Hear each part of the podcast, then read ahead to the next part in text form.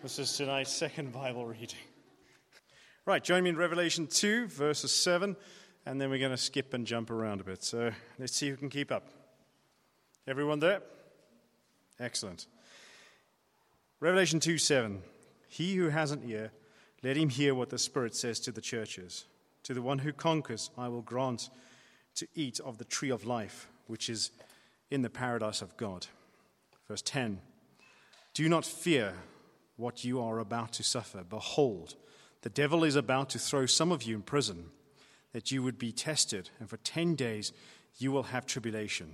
Be faithful unto death, and I will give you the crown of life. He who has an ear, let him hear what the Spirit says to the churches. The one who conquers will not be hurt by the second death. Jumping ahead to verse 17. He who has an ear, let him hear what the Spirit says to the churches. To the one who conquers, I will give some of the hidden manna, and I will give him a white stone with a new name written on the stone that no one knows except the one who receives it. 25. Only hold fast what you have until I come. The one who conquers and who keeps my works until the end, to him I will give authority over the nations, and he will rule them with a rod of iron, as when earthen pots are broken in pieces even as I myself have received authority from my Father, and I will give him the morning star. And he who has an ear, let him hear what the Spirit says to the churches. Right, jump ahead to Revelation 3, verses 5. The one who conquers will be clothed thus in white garments, and I will never blot his name out of the book of life. I will confess his name before my Father and before his angels. He who has an ear, let him hear what the Spirit says to the churches. Verses 10 Because you have kept my word about patient endurance, I will keep you from the hour of trial that, ha- that is coming on the whole world to try, to try those who dwell on the earth. I am coming soon. Hold fast what you have, so that no one may seize your crown. The one who conquers, I will make him a pillar in the temple of my God. Shall uh, sorry, never shall he go out of it. And I will write on him the name of my God, and the name of the city of my God, the New Jerusalem, which comes down from my God out of heaven, and my own new name. He who has an ear, let him hear what the Spirit says to the churches. Verse 20 Behold, I stand at the door and knock. If anyone hears my voice and opens the door, I will come into him and eat with him, and, and he with me. The one who conquers, I will grant him to sit with me on the throne, as I also conquered and sat down with my Father on his throne. He who has an ear, let him hear what the Spirit says to the churches. Revelations 5, verses 5. And one of the elders said to me, Weep no more. Behold, the lion of the tribe of Judah, the root of David, has conquered, so that he can open the scroll and its seven seals. And between the throne and the four living creatures and among the elders, I saw a lamb standing. And though it had been slain, with seven horns and with seven eyes, which are the seven spirits of God sent out into all the earth. And he went and took the scroll from the right hand of him who was seated on the throne. And when he, has, when he had taken the scroll, the four living creatures and the twenty four elders fell down before the Lamb, each holding a harp and golden bowls full of incense, which are the prayers of the saints. And they sung a new song, saying, Worthy are you to take the scroll and open its seals, for you were slain, and by your blood you ransomed people for God from every tribe and language and people and nation. And you have made them a kingdom and priests of our God, and they shall reign on the earth. This is the word of God. Great as, as always, it is uh, an awesome privilege to bring you God's word.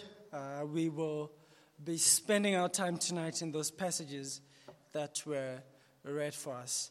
Now, I must say that um, this sermon is, in a sense, a follow up uh, from last week's sermon.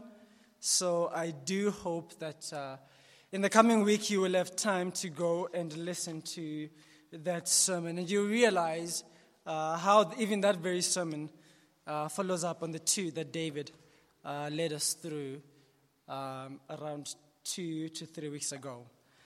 And uh, I'll let you know now that there are particular things that we'll cover today, and there are some that we'll live out because we still have a lot of time in Revelation, and those themes are, in a sense, uh, developed uh, for us to, to understand. But a quick recap uh, for you, as you can see uh, on the notes there, you have a bit of a recap uh, statement to remind you of what we have spoken about, not so much in the last three weeks, but last week. And one of the things that was very clear to us as we spent our time together last week is that Jesus is sovereign. He is above. Uh, he is superaneous. He's above all things. He's above all things. And we saw that this authority or power he has is power that he has over all of life and all of history. And we saw that he has this same power over death and to also bring justice or judgment. And so, for Christians who are overwhelmed by persecution or the brokenness of the world or suffering that they see around them, then this picture of Jesus is a picture that is comforting to know that there is a Jesus who is above all things. A Jesus who will, if we may use these words, vindicate his people. But for Christians who are, in a sense, underwhelmed by Jesus, they're disappointed by Jesus, and so are inclined to turn to sin, this very same picture is meant to call them to repent and turn back to Jesus. See, John, if we were to use the words, uh, he wounds those who are comfortable, and then he comforts those who are wounded. Now, as we turn to God's word this evening, let us turn to him in prayer. Our Father, we know and are certain that you love your church. We know that Jesus loves his church, and we know this because he was slain for his church. Not only for his church, but to overcome and to have victory over all the evil and suffering that fills our world. And Father, as we come to your word today, we pray that as your church, you would help us in every way possible to imitate the self giving and self sacrificial love of Jesus. And this we pray. Amen. Africa is a rich but poor continent. Now, this is a phrase that many leaders have used to describe the state of our continent. And since you and I live in this beautiful continent of ours, we know that although this statement seems as if it is contradictory, it is actually true. It is a reflection and description of our continent. Africa is a rich but poor continent. Now, those who are English nerds call this kind of statement a paradox. A paradox is, as you would see on the notes, a statement that is seemingly contradictory but is nonetheless true. Here's another example I can give you. This one is a little bit silly, so just follow with me. Deep down, you are really shallow. I don't know if you heard anyone say that before. Now, I can see uh, the mental wheels in some of your brains running right now because you're thinking of the person whom this might describe. A paradox. See, the Bible, when you come to it and study it, you will realize that the Bible, more, more often than not, describes the Christian and the Christian journey and even the character and nature of God in a manner that is paradoxical. Now, this is what I mean. The Bible says the Christian is a new creation and still has the old nature in him. You'll hear Paul several times saying, although he has been set free of sin, you and I and him have become slaves of righteousness, freedom, and slavery. At other times, he says, For although I am free from all men, I have made myself a slave to all men. Seems paradoxical, but we know it's true. We know what Paul is saying there is he has been freed from sin, he has been freed to live for Jesus. And so he makes himself a slave to serve all people. The words of Jesus if you cling to your life, you will lose it. But if you give up your life for me, you will find it. There's so many passages like this in the scriptures that are paradoxical. Moreover, you will see that the description of God is also paradoxical. Uh, Martin, who is uh, uh, well, our, our pastor here at the church, is, has written a brilliant article on, on a blog post uh, here at our church. Now, I know that very statement itself sounds contradictory to call Martin a blogger. But he's got, he's got an article that he's written, a brilliant article, a number of them that I would encourage you to go and, to go and read. Articles that he and others have written. Now, this is what he says in one of the articles Truth is paradoxical. It is strange. It is improbable. It is the opposite of what we expect. Truth is always stranger than fiction because we have made fiction to suit ourselves. The paradox at the heart of truth, the ultimate paradox, the absolute paradox is Jesus Christ. He is both eternal and temporal. He is both infinite and finite. He is both vis- visible and invisible. He is both the creator and creature. He is both spirit and flesh. In Jesus, we encounter the one who is fully God and the one who is fully man. We encounter the king who is a servant, the one who is a spirit, or the spirit who is a rock, the lion who is a lamb. Jesus Christ, a paradox. In our passage this evening, John describes Jesus and the lives of the people whom Jesus has called to be part of his new community as paradoxical. Now, we'll see that as we go through our passage this evening. And as you see on the notes before you, we have three points tonight. And the three points are the first one is the lion is a lamb. Our second point is suffering is overcoming. And our third point is hearing is blessing. So let's go to our first point. And for our first point, as you can see in the notes there, we'll focus on chapter 5, verse verse 5 and verse 6. The lion is a lamb. Now, this statement is a paradox. It seems strange to us. How is it that a lion can be a lamb? These two are totally different animals. They are totally unlike each other. See, a lion is powerful, ferocious, it roars, it is kingly. The lion is called the king of the jungle. And the lamb is a domestic animal, a farm animal that is small and weak and not intimidating at all. I'd be surprised if anyone is scared of a lamb. A lion is a predator. It is capable of subduing other animals and is rarely subdued itself, whereas a lamb is a prey. It is incapable of subduing other animals, and it is at the mercy of other animals as well.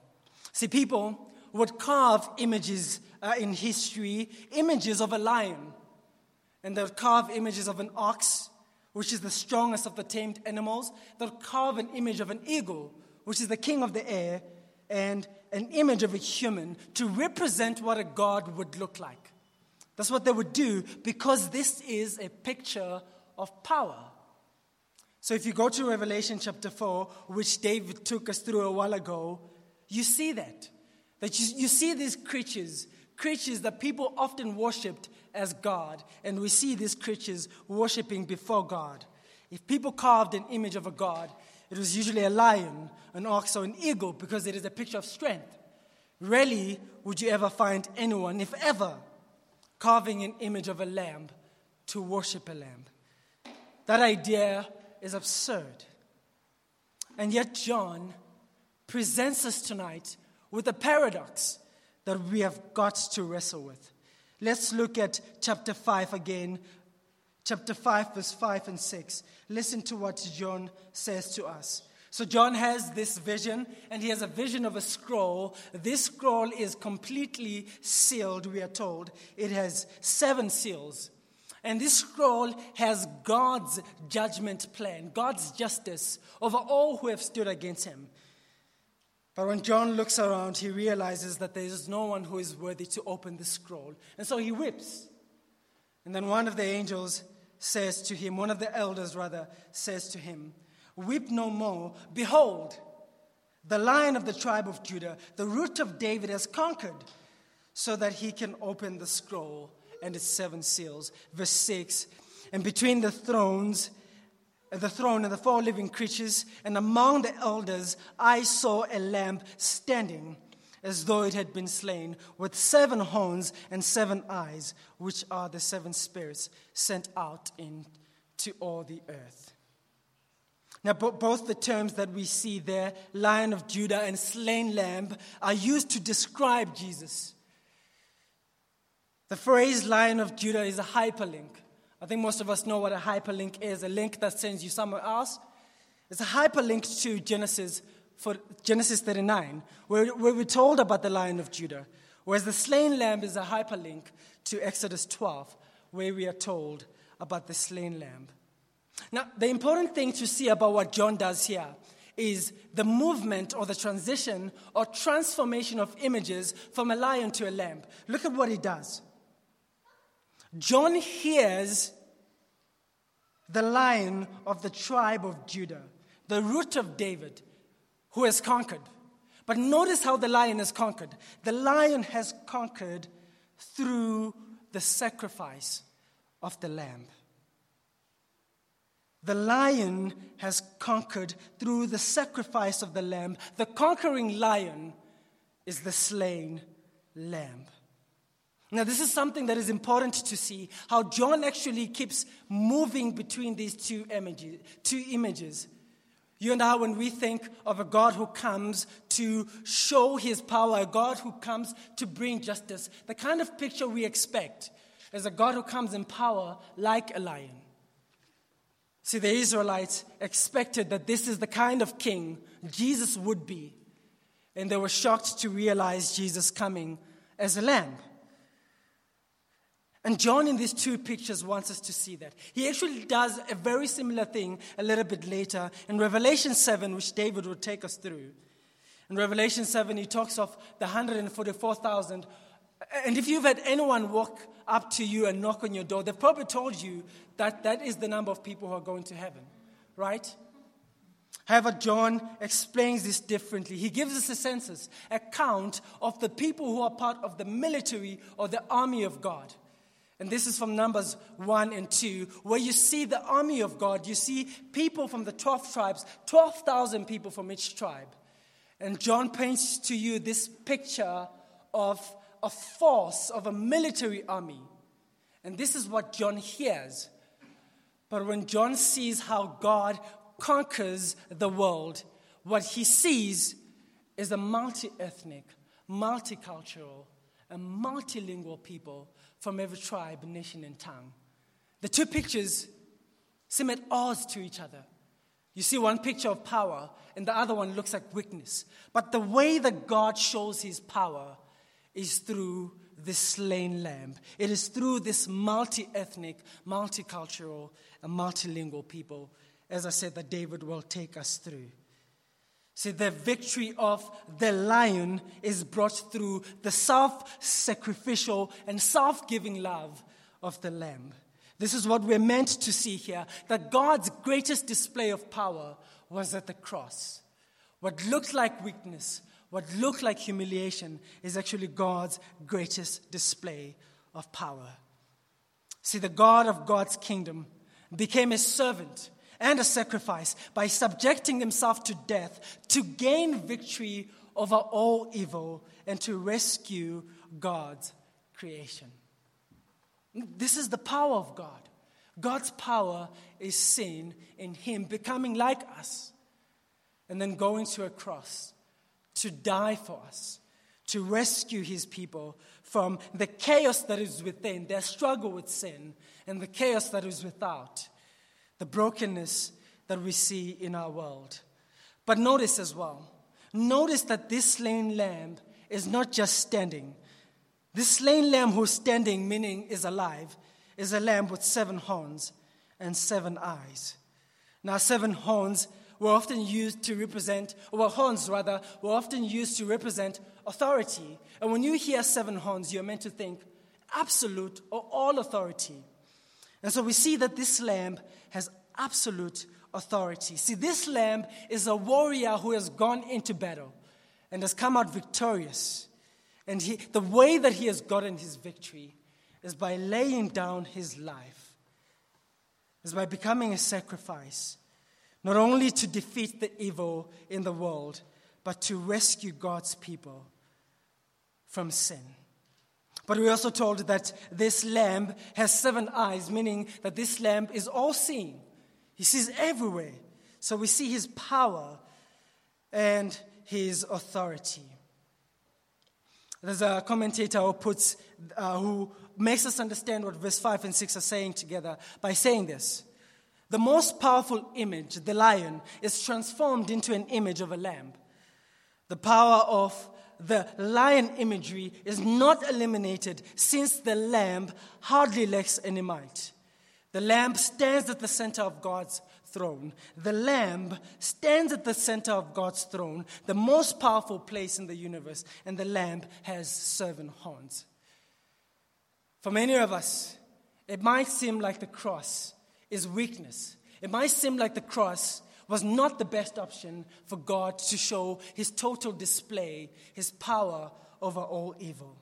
But John here makes us see that this was God's most brilliant plan.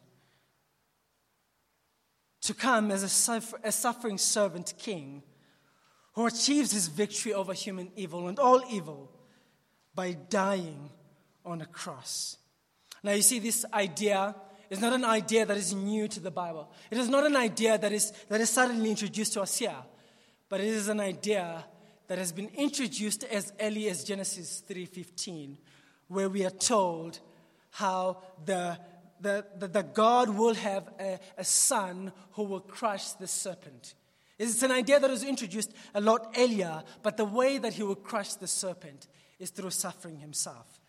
It's as though you're watching, if I might say, an M. Night Shyamalan movie. I don't know if you guys know M. Night Shyamalan. He's a brilliant director who is behind the movie The Sixth Sense. Or the other movies such as The Village, which is a brilliant movie. Or the trilogy of Unbreakable, uh, Split, and Glass, which is Bruce Willis and uh, Samuel L. Jackson. I forgot the other actor. Now, all throughout the movie, all throughout the movie, you're convinced that you know what's going on.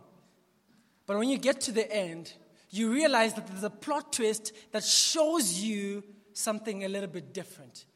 And the plot twist in The Sixth Sense is that Bruce Willis finally realizes that he is dead. In the village, the people realize finally that the creatures that were attacking them were actually the elders in the village. And so when you now watch the movie from the beginning, you realize how from the beginning the author has been showing you that this is the idea that he's developing. And all throughout the scriptures, this is what we see. We see from the beginning of the scriptures that the idea or the way that God would conquer evil is through a self sacrificial and self giving love. It is by God going through suffering to achieve his victory. See, the cross, Martin says in the very article that I mentioned, the cross and Christ is always the absolute and ultimate paradox. The lion is the lamb. The lion conquers through the death of the lamb, through the sacrifice of the lamb. Now, this idea helps us to move on to our second point, which is also paradoxical in one sense. Suffering is overcoming. Now, again, this is an idea that seems strange or unlikely to us. But let me suggest that if we have understood that the way that God conquers the world is by coming as a lamb, then this idea does not become foreign to us. See, the way that God has called his people, the new people that are part of his new community to live, is to fashion themselves behind this lion who is a lamb. It is to imitate or become a photostat of him. So for us as Christians, for us as a church, suffering comes, suffering is overcoming. Now I'll explain that idea a little bit more. Now, I want you to see how John, now going back to chapter 2 and chapter 3, mentions at the end of each of his letters, he mentions this very phrase He who has an ear, let him hear what the Spirit says to the churches. And then says these words To the one who conquers, I will grant. That's chapter 2, verse 7. Now look at chapter 2, verse 11. Same phrase. To the one who conquers, or the one who conquers, rather, will not be hurt. And then chapter 2, verse 17, towards, or rather from verse 16 says, Therefore, repent. If not, I will come to you soon and wage war against you with the sword. He who has an ear, let him hear what the Spirit says to the churches, to the one who conquers. And if you continue reading, you will notice that that very phrase is repeated all throughout chapter 2 and chapter 3. Now, the question that you and I should ask ourselves is who is the one who conquers? And what does it mean to conquer or to overcome? See, the idea that most of us would have immediately, that the idea of conquering, overcoming as a Christian means that we would have total power over everyone. But if we've understood what John talks about in Revelation 5 and 6, then it completely changes how we think about what conquering looks like here. See, John here, I believe, gives us an example of what a conqueror looks like. He gives us an example of one who has conquered.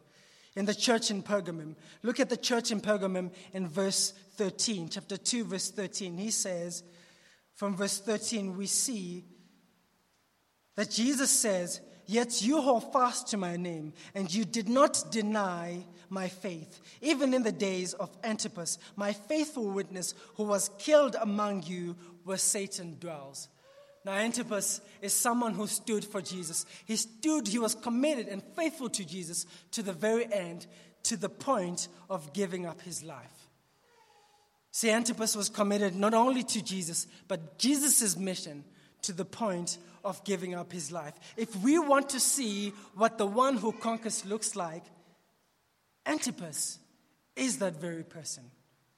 See, Antipas, who imitates or is a photostat of the lion who is a lamb. This is what it looks like to conquer for us as Christians.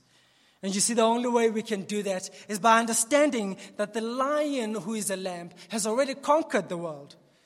And so, even in our suffering, even in the toughest of times, even when things are difficult, you and I will know that nothing can shake us or move us from our commitment to Jesus and his mission. Because we know that the lion who is a lamb has conquered the world. And the way that he has conquered is through suffering. See, the word that the Gospels often use to describe someone like this, to describe such a person, is a follower a follower of Jesus. But I believe John here uses a term that is a little bit different, but that, that gives us the same kind of understanding. I believe John here uses the term a kingdom of priests to describe a people who are overcomers, to describe people who are followers of Jesus to the very end. In, in chapter 1, verse 50, verse 5, rather, John says this to us To him who loved us and has freed us or has washed us of our sins and has made us a kingdom and priests. And in chapter 5, verse 10, the very same phrase is used that Jesus, he has made us a kingdom and priests to our God. Now, that right there is a hyperlink to Exodus 19, verse 6, eh, where, where the phrase is used to describe the nation of Israel. God calls the nation of Israel a kingdom of priests. Now, we've got to ask what does it mean to call the nation of Israel a kingdom of priests? What does it mean to be a priest? A commentator that I was listening to by the name Gregory um, uh, Beale says this. He, he explains what um, uh, the kingdom of priests, or what it means to be a kingdom, a kingdom of priests for Israel and the church in this way. He takes us back all the way to Genesis 1 and 2. And he says in Genesis 1 and 2, what you see is you see Adam and Eve acting as priests.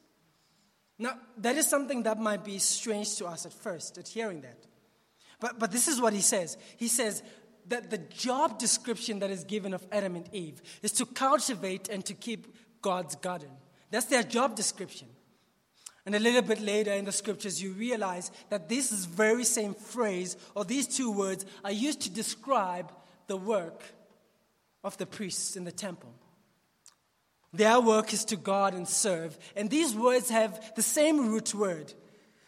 And we see here, he points to us that Adam and Eve were the first priests who were called to cultivate and to keep God's garden. Now, to cultivate and keep God's garden, or to guard and serve God's world, means to guard, you guard God's world from anything that is unholy or anything that is unclean.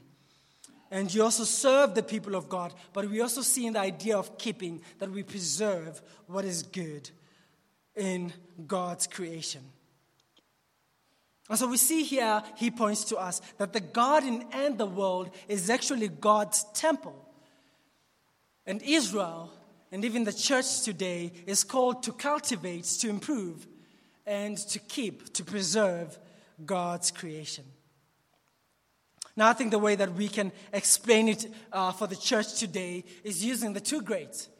The two greats, the Great Commission and the Great Commandment. The Great Commission is us introducing people to Jesus' self giving love and calling them to live like Him. Whereas the Great Commandment is us as the church, as individuals, loving others in a self giving manner that imitates or is like in manner like Jesus loved us.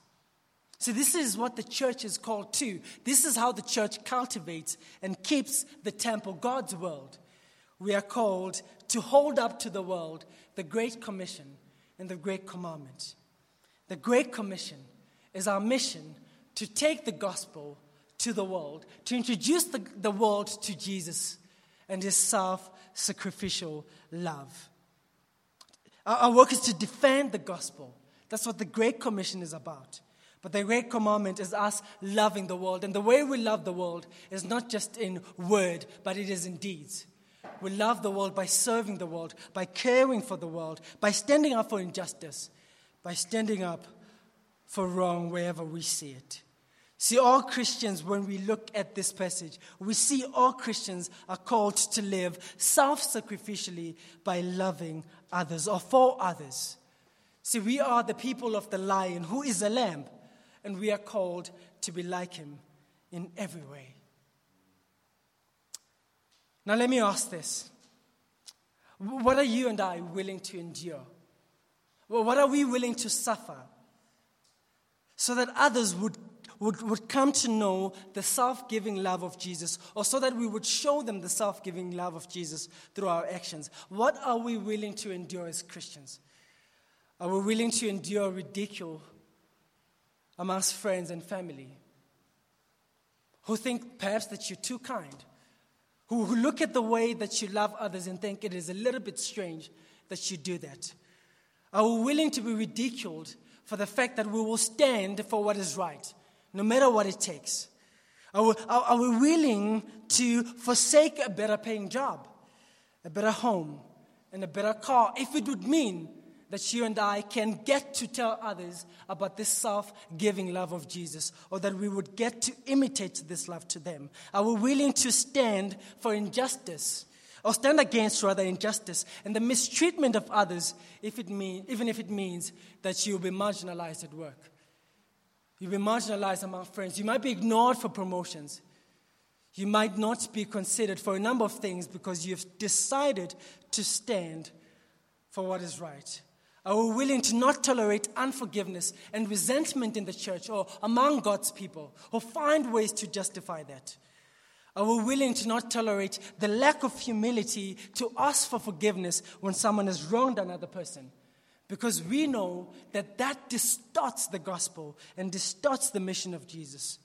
What are we willing to endure for the sake of the gospel? So, if there's anything you can accuse these churches that Jesus writes to here, is that they were not a kingdom of priests. They did not seek to cultivate and keep the world. They did not hold out well the Great Commission and the Great Commandment. Now we know Jesus has commanded them, uh, or commanded them rather, in a number of places. But one of the things that is very clear when it comes back to show them what he holds against them, it is this very thing that they have not held out the gospel and they have not loved those around them. And these are the very things that you and I have got to ask ourselves. Now, this is not to brag or to say that as a church we have gotten this completely right. But if you were to look at our church, I think you would be convinced that these are the kind of things that you see. That you see in our church people who are willing to self sacrificially hold out the gospel and love and care for the world around them. I think most of us would, attest to this to being true that there's a commitment to defend the gospel and share the gospel in our church. You see it in our ministries, in just how, how passionate and committed we are to stand for this gospel and share the gospel with others. And you see it also in how committed our church is to plant churches, not simply to make disciples who make disciples, but to plant churches and to reach out to others. You see that we are a church who is committed to be a kingdom of priests, to cultivate our world, to keep in our world what is good, to be the salt and light in our world. And I, will tell you this you can see a commitment to love and care for our world as well. And you see it in our various ministries as well, Mason ministries, ministries that show love and, and, and, and compassion to our city. You see it in ministries such as the Love Trust, where we've started, we've started ECDs in schools. And where we have shown how we are keeping what is God, what is good in God's creation, how we're preserving education and giving kids education that is better. You see it in our care and crisis center that was announced this morning. How, as a church, we're passionate about caring and looking after the needs of those who are marginalized in our community. Now, could we as a church do it better? Definitely, we can. As a church, we could continue to hold out this gospel and we, we could continue to love those around us in a self sacrificial and self giving manner. And if you are part of our church and in any way feel that this is not something that has characterized you, well, you would see in reading these passages that Jesus actually reproves, or rather rebukes these churches out of love. See, Jesus wants these churches to actually imitate his character of a lion who is a lamb. He wants them to also to show self-sacrificial and self-giving love. And so he calls them to repent. He gives them an opportunity to see who he is, and having gazed at who he is, to once again to live in the way that he calls them to. And so, moving to our third point, as a church, we have got to see that the way we overcome is through suffering. The way we stand out to the world as being those who have trusted in Jesus is by self sacrificially loving others. This is what overcoming in the Christian faith looks like. It is not the prosperity gospel, it is not the health and wealth gospel. No, rather, it is self sacrificially laying down our lives for others so that they will come to know Jesus and so that they would see his love through us. Now, our third point, as well as we close off, seems paradoxical. Hearing is blessing. How is hearing a blessing to us? Chapter 1, verse 3 tells us that blessed is the one who reads aloud the words of this prophecy, and blessed are those who hear and keep what is written in it, for the time is near. See, the way that we are blessed is by hearing these words. And if we know that these are not the characters that mark out our lives, then we know the way to hear and be blessed by this book is by repenting, as Jesus calls us to and yet again turn our eyes to Him, who is not only sovereign over all things, but Him who is the lion and the lamb, and seek to live in the way that He calls us to. But as Christians, if we are already living in this way, then you would notice that Jesus over, over and again calls us to hold fast to what we have had. He calls us to continue standing for the gospel. He, continue, he calls us to, to, to continue holding out love to our world. And so, brothers and sisters, the way to overcome, the way to become the conqueror, the conqueror who receives the promises that Jesus makes or makes in these passages. Now, you'll notice we haven't spent time looking at those. We'll look at them as we go through Revelation because they're much more unfolded when we get to Revelation 21 and 22. But, brothers and sisters, the way we conquer, the way we become priests, the way we cultivate and keep our world and care for our world is by holding out the gospel and by holding out Jesus' love. Is by showing them this love, by showing it in our actions. And in this coming week, I call you to consider the many ways in which you can do this. And consider the many ways that you'll be willing to endure all suffering so that others would come to know the love of Jesus and see it through your very actions as well.